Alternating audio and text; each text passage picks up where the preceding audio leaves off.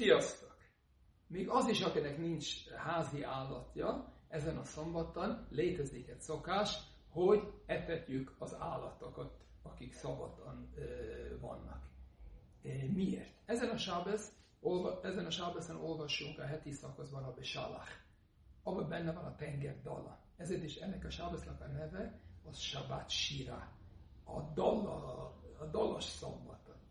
E, most, amikor a zsidók szabadultak Egyiptomból, odaérkeztek a tengerhez, egyiptomiak jöttek utánuk, a víz ketté vált, a zsidók átmentek, a egyiptomiak ott maradtak, és amikor a zsidók látták, hogy már nincs veszély, azt olvasunk a Tórában, az Jasir Maisöv Né Iszrael, hogy Mózes és Izrael fia énekeltek a tengerdalat. Egyébként ezt minden reggel mondjuk a, a, az imában.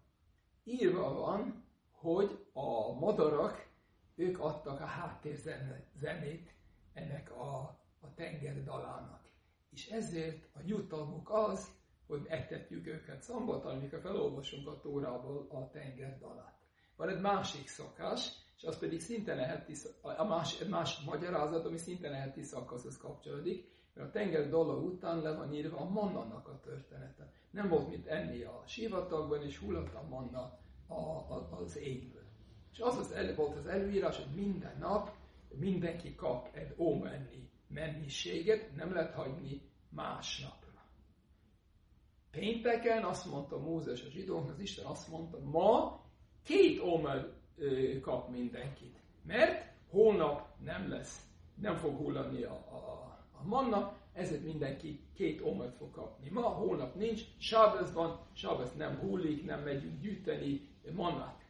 Volt két bajkeverő, az pedig Datan és a Viram, akik mindig valamit akartak csinálni. Erre ők el, el, pénteken mondjuk csak egy fél omenit megettek, és utána szétszórtak e, e, valahol egy kis manát, és utána, amikor jött a reggel, sábesz reggel, azt mondta, jó, indulunk manát szedni, és oda mentek egy csoporttal, és akartak mondani, hogy nézd csak, sábeszkor is van manna. Nem volt, a madarak jöttek, és megették, és nem, ezért nem volt semmi. Megint jár nekik a jutalom, és ezért etetjük őket.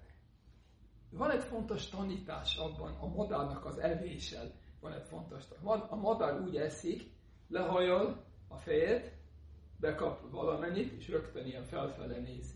Ennek az a tanítása, hogy lehajol, mert onnan eszik, de rögtön felfele néz az Isten felé, mutatva, hogy onnan, ő tudja, hogy onnan jön az étel. És ez nagyon fontos az embernek, hogy mindig tudjan, hogy akármit tesz, mégis Isten áldása az, ami elkísér. Konkrét a szokás a, a madár etetésre. Emlékszem, amikor egy gyerek voltam, mondjuk 4-5 éves, még volt ez, az anyukám kirázta a, a tenítőt és a morzsák. A morzsák kiestek a hátsó, az udvari ablakból.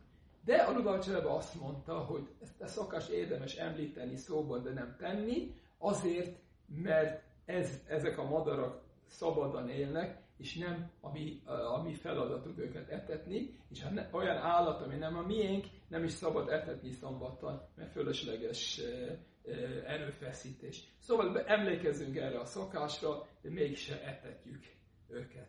Köszönöm a figyelmet!